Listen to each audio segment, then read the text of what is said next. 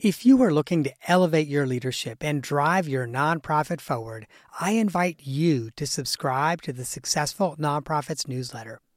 Every week, I curate exclusive, share worthy content that sparks inspiration, innovation, and conversation. From the latest trends to timeless advice, the weekly email newsletter is your all access pass to a treasure trove of resources. But receiving the newsletter is not just about staying informed, it's also about getting our best content first. Subscribers get first access to our newest downloadable templates designed to propel your leadership and amplify your impact. And that's not all, my friend. We are constantly working on new ways to support you and your mission. So, as a subscriber, you'll get updates on our latest projects, opportunities to participate in surveys, and a say in the topics that we tackle next. You will essentially get me as a consultant, coach, and confidant in your inbox, ready to help you navigate the challenges of nonprofit leadership. So, if you're an executive director, board chair, or a nonprofit leader who believes in making a difference, join me as a newsletter subscriber. Visit successfulnonprofits.com forward slash newsletter to sign up today. And now, friend, let me take you to the episode you've downloaded.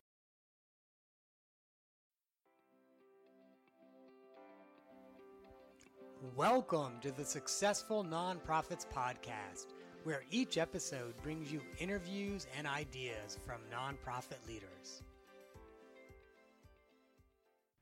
Welcome to the Successful Nonprofits Podcast. I'm your host, Dolph Goldenberg, inviting you to this essential conversation with Daria Torres about engineering equity into your organization. Like a lot of the podcasts that have been happening over the last few weeks, we have taped this conversation during BoardSource's Board Leadership Forum in Seattle. I'm also saying this to sort of explain that we got bumped from the room that we were doing recording in yesterday and so we are not actually in an ideal location at this point.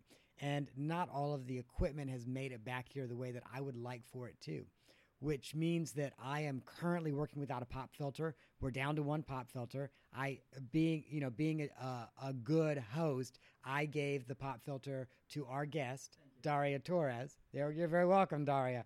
But uh, but so if you hear a lot of pop sounds from me, I apologize. I cannot control that. So now I get back on with the script of the intro. So that so that you're aware, if you were not at BLF this year, BLF's really I would say their entire conference has had a strong emphasis on equity in the nonprofit sector. And to credit BoardSource with with with how they approached this. Several years ago, they recognized that they had a need to work on these issues themselves. So not just in the sector, but internally as an organization. And so instead of immediately saying, "Okay, this is going to be our next BLF, you know, emphasis," they spent a few years and they worked on it. And now they're bringing it to the nonprofit sector. And i just i just want to acknowledge BoardSource and say how much respect that i have for them for doing some of this work first. It's a journey and like most journeys you know we may never reach the destination but they've started the journey and they're well on the journey before you know waving all of their colleagues and other nonprofits and say come on this journey with us so really good for BoardSource. now, to introduce our guest today, Daria Torres has been an engineer for Lockheed. She's been a corporate engagement manager for McKinsey and now a sought after strategic advisor, executive facilitator, and university lecturer. She also is the board chair of Giving Cycle, a nonprofit focused on experiential philanthropy for middle school students. Now, I do not know how old Daria is, but I'm actually talking to her face to face today, and I think she's probably a couple of years younger than me. So I feel like an underachiever because she has had three careers at this point, and I'm on my second. Today, Daria is going to share information about the equity maturity model. And it is a strikingly simple tool that enables organizational leaders to institutionalize their commitment to the assurance of equity. And I love that phrase. And I hope she's going to talk about that phrase, the assurance of equity. It's a measurable and data oriented approach, which is what you would expect from someone who's been an engineer. Um, and it, that approach really helps an organization pursue equity internally. Now, admittedly, because we are doing so many interviews, I do not have a lot of time to do prep. So I do not know as much about the equity maturity model as I would normally know about going into an interview. So please join me in learning more about this very important model from Daria Torres. The energy, the faith, the devotion which we bring to this endeavor will light our country and all who serve it. And the glow from that fire can truly light the world. Hey, Daria, welcome to the podcast. Thank you so much, Dolph. I again, I am thrilled to have you here. I apologize for the technical difficulties. You have the patience of Job because we are starting about 30 minutes late since we got kicked out of our room. It's no problem at all. I'm, I'm pleased to be here.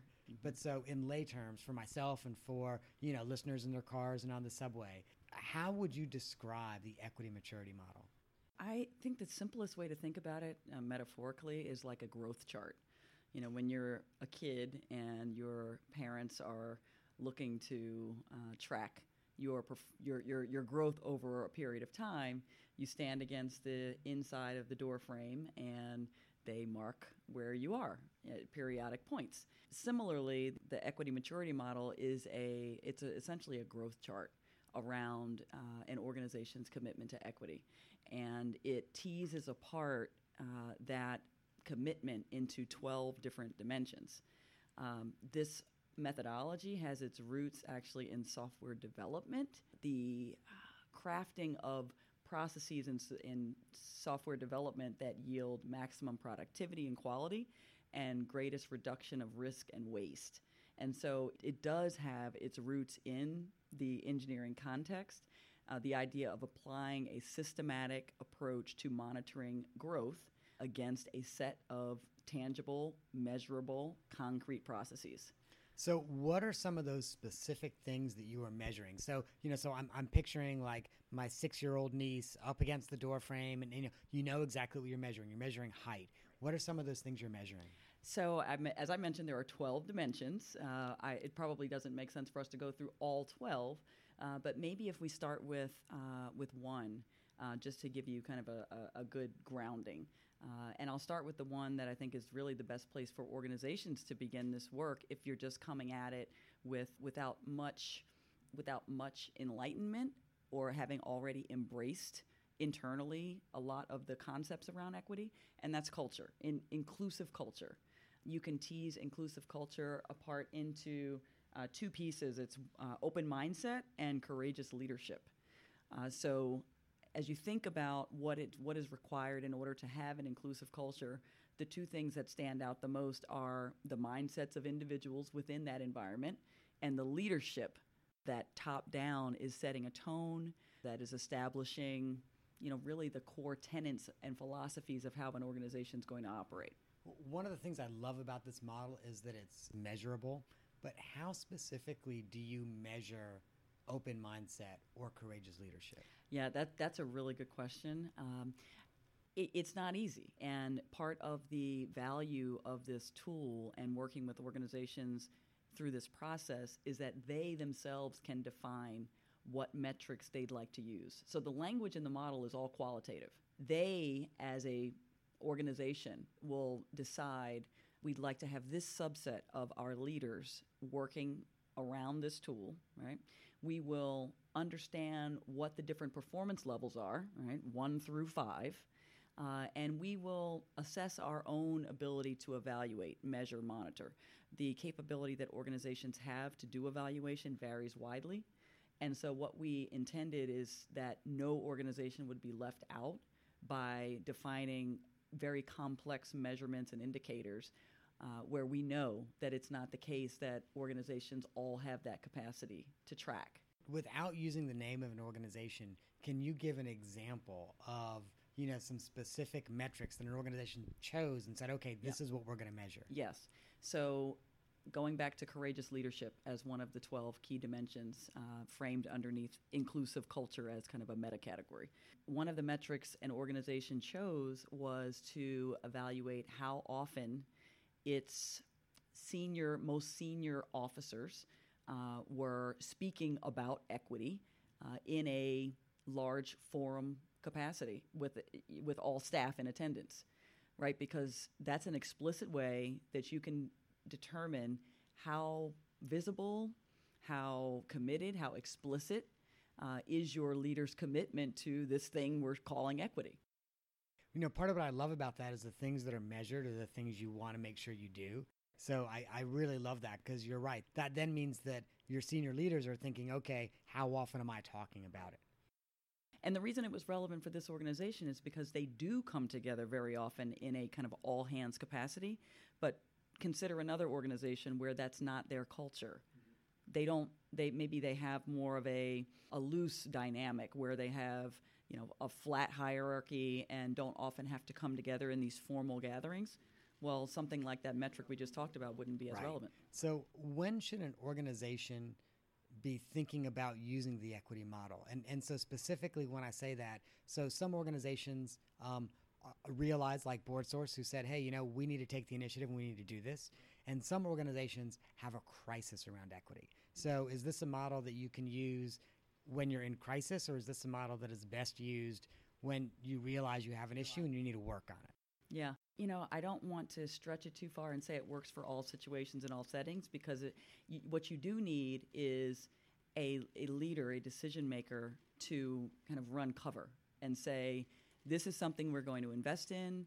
We're going to put organizational time, manpower, woman power, uh, bandwidth behind.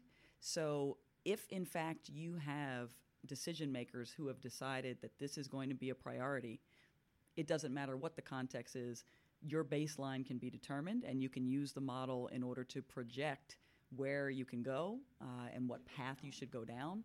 And it really has powerful impact when it's done when it's done with that regard. But what are a couple more of those dimensions that you think are critically important?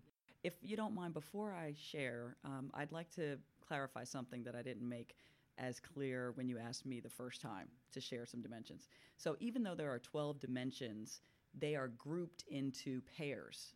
So there are six kind of meta categories, uh, which is an innovation for this maturity model relative to other capability maturity models that exist. So that said, the two dimensions that I've already shared are grouped under the meta category inclusive culture. So, so what's really powerful about taking an analytical approach to this is when you start assessing organizations using this model and look at where they sit, you can start identifying interdependencies. You can start looking at precursor relationships. Should I do this before that? Do these two things correlate? Does high performance here equal high performance there? And so what we found is that inclusive culture positions an organization to do what really is the second meta category have an explicit commitment. And so within that explicit commitment category, the pairing of dimensions is shared language and evaluative discipline. So think about that. Uh, explicit commitment translates to having a lexicon, shared language that you know everyone when you're talking about equity, when you're talking about diversity, when you're talking about inclusion, everyone is working from the same playbook. And that can vary organization to organization. If you go online and search for these terms, you will find, you know, a plethora of dimension of definitions rather. And that's okay. You know, we actually encourage that. Uh, but the idea is that you want to, at least within the context of your organization, have resonance around what vocabulary are we using because that enables you to have more candid conversations, to project your feelings and beliefs uh, more directly, uh, and gets people aligned. How do you build that shared vocabulary? Well, you know, you can take out the stone tablet, you start chiseling away. No, how do you do it? I mean, it, it may vary. The process may vary organization to organization. Again, coming back to culture. You know, or do we have the kind of group that likes to stand in front of a whiteboard and, you know, just start mapping it out, right? And and playing around with the words. Do we have a group where you know, we would prefer for someone to take a first go at it and then circulate a Google Doc and then we all add in collaboratively that way.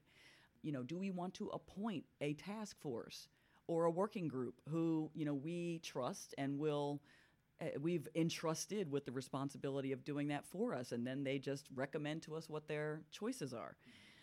You know, there are a variety of ways to get to it, but the the point is to choose a process that will work for your organization.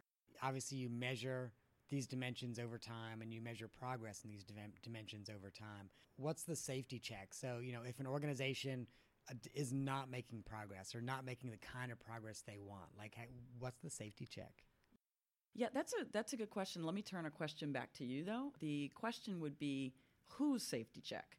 You know, to to whom are you saying it would would matter uh, that performance isn't where it should be? So, for instance, if I'm a foundation, are you saying my grantees might say, "Hey, you made this commitment to equity explicit, but you're not as far along as you said you would be."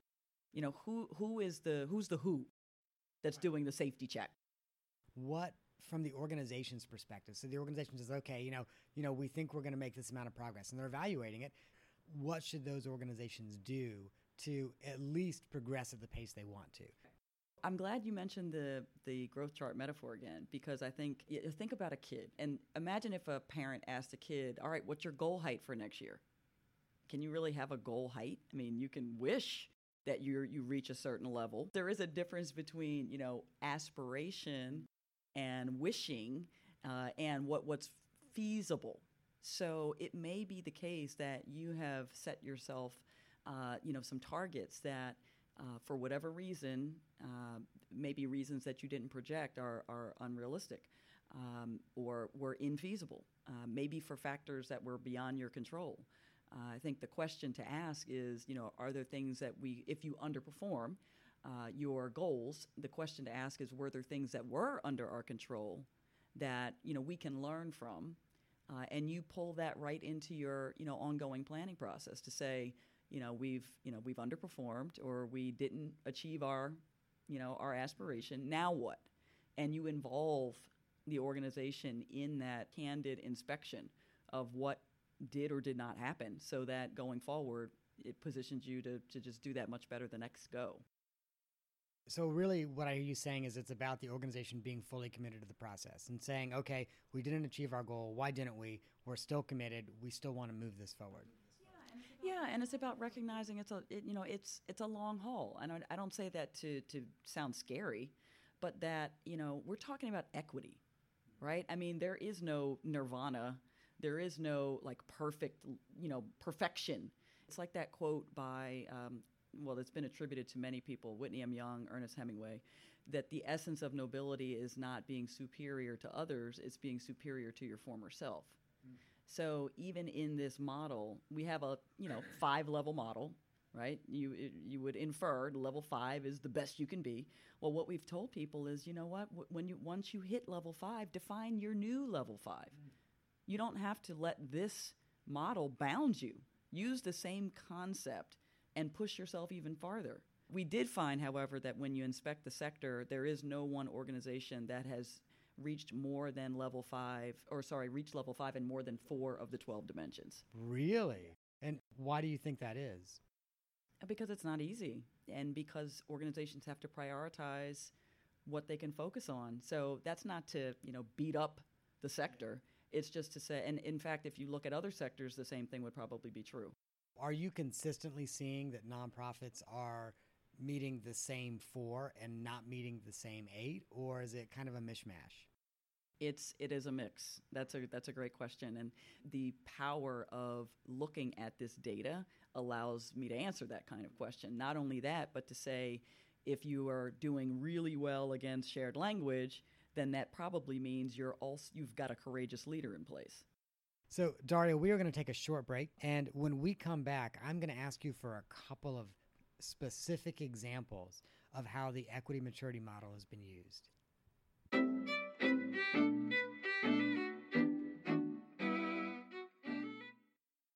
The Successful Nonprofits podcast is produced by the Goldenberg Group as part of our mission to provide board development, strategic planning, and interim executives that help nonprofits thrive in a competitive environment. Learn more about what we do at goldenberggroup.com.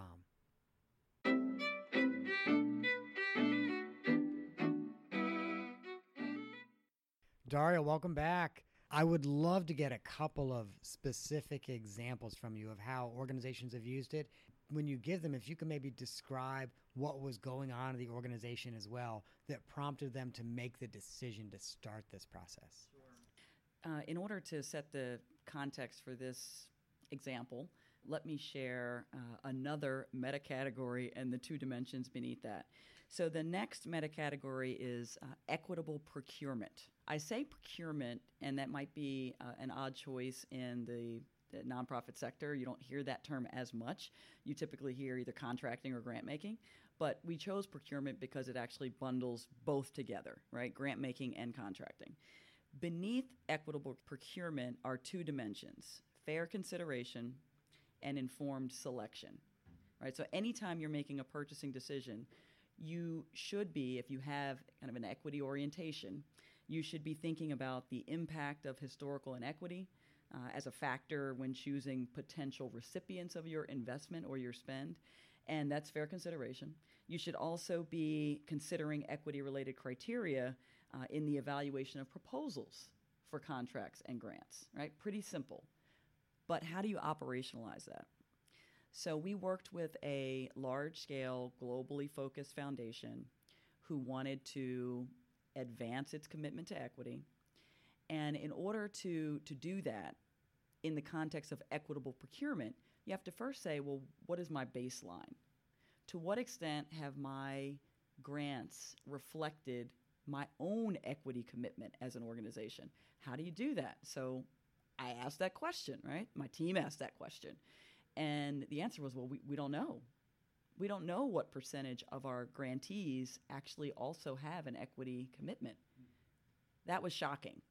Uh, so we did an analysis, uh, looked back through years of this foundation's investments, only to discover that only one third of the grantees had either an explicit or indirectly perceivable commitment to equity. And so when you assess and discover that that is your quantitative, rather, indicator, you can say, all right, well, what can I do with respect to fair consideration and informed selection? How can I equip my program officers with a methodology, with a tool that will and questions, questions to, to have grantees, prospective grantees field so that you can tease out is there you know is there enough here that assures me that this organization that I'm about to make this huge investment in has has an equi- a real and authentic equity commitment.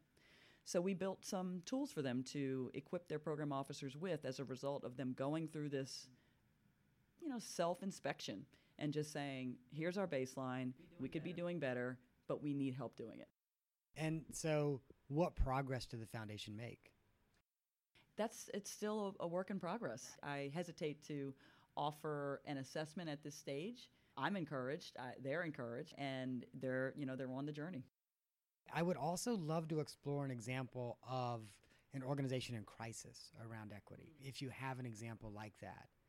Well, I would say, you know, I, I have to actually step out of my kind of consulting role for a second to, and I haven't actually thought about the equity maturity model with respect to the example I'm about to share. But uh, everyone recalls recently um, the you know tragedy in Charlottesville and kind of the ongoing chaos there with um, you know neo-Nazi sympathizers coming into the campus community. I have a connection to Charlottesville because that's where I went to undergrad. I did a um, engineering and economics there uh, for my bachelor's level work, and I now serve on an alumni board at UVA that's focused on inclusion, diversity, equity, and access. It's called the UVA Idea Fund.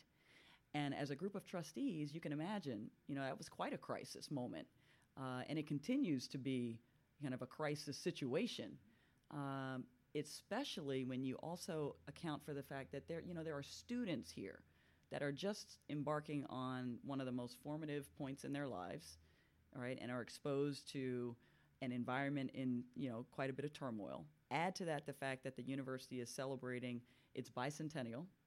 Add to that the fact that the university has just um, acknowledged its history of slavery. On top of that, we have a president transition underway. So quite a many, quite a few factors that you know lead to, or that are kind of in this crucible. why I bring that up is because, you know, as I think about the equity maturity model and how it could perhaps assist in this kind of situation. The thing that comes across most to me is a another meta category, visible accountability. And beneath visible accountability are two dimensions, transparent orientation and dedicated oversight. So, what transparent orientation means is that your beliefs, your priorities regarding the resolution of an equity are publicly shared, right? Dedicated oversight means that there is some organization, some individual, some body, whether it's formal or informal, that is monitoring performance and providing routine status updates. So, you know, think about those two things in the context of what's going on in Charlottesville and all the change leadership that's underway um, all the change management, rather, that's underway because of the leadership transition. And you can see very clearly how the idea of going on a, on a growth journey and looking to the, or, the institution looking to better itself, especially on those two dimensions, would be quite relevant. That's a great answer to that question. Now, I don't want listeners to lose out on the off the map question. So, if this is your first time tuning in, the off the map question is an opportunity for our guest to share something about themselves that maybe is not really related to what we're discussing today, um, but allows you to get to know them a little bit better. And maybe even that way, if you decide to reach out to them, you'll feel like you have more of a personal connection. So, Philly's my adopted hometown. It kind of is your hometown. Pat's or Geno's? So, for those who may not be from the Philadelphia area, the Pats or Geno's question is uh, a choice between uh, two outfits that provide the classic Philly cheesesteak.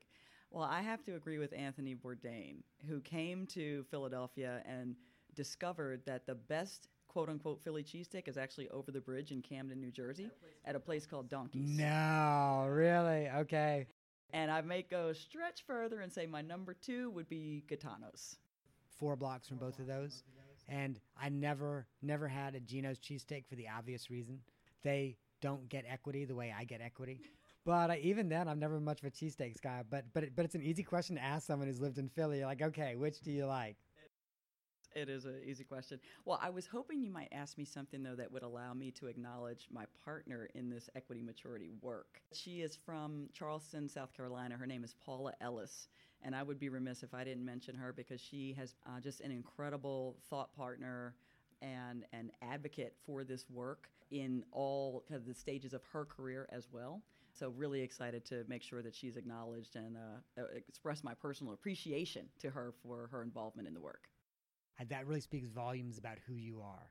If you are a listener and you've decided that you want to you want your organization to embark on its own equity journey, and you want to, to reach out to Daria, you can find her at her website, wallstorresgroup.com. That's wallstorresgroup.com. Now, there's two more websites you might want to visit.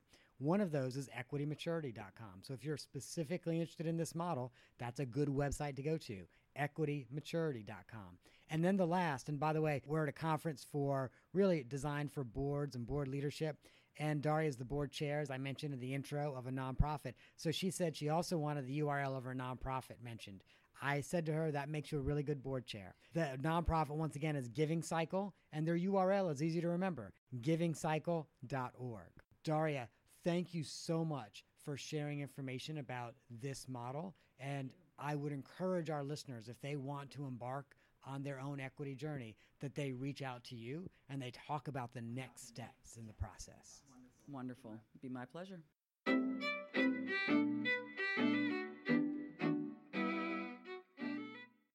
If you were unable to write down Daria's web address, just visit successfulnonprofits.com to get all of her contact information on our show notes. All three URLs will be there, and we'll probably throw some of our social media up on the show notes as well. While you're online, I say this all the time, but while you're online, head on over to iTunes, Stitcher, or your streaming app of choice and write a review of the podcast. If you don't feel like doing that, like us on Facebook, find us on Twitter, do something. I say this again all the time. We do not commoditize the podcast. We do this because we really want to be providing thought leaders to folks who maybe cannot afford to come and attend the board leadership forum. And so, you know, if you feel like paying it forward, a good way to do that is to like it on Facebook, write a review, that kind of thing. It's not that hard of an ask. That's our show for this week. I hope that you have gained some insight that will help your nonprofit thrive in a competitive environment. I am not an accountant or attorney, and neither I nor the Goldenberg Group provide tax, legal, or accounting advice. This material has been provided for informational purposes only, is not intended to provide, and should not be relied on for tax, legal, or accounting advice. Always consult a qualified, licensed professional about such matters.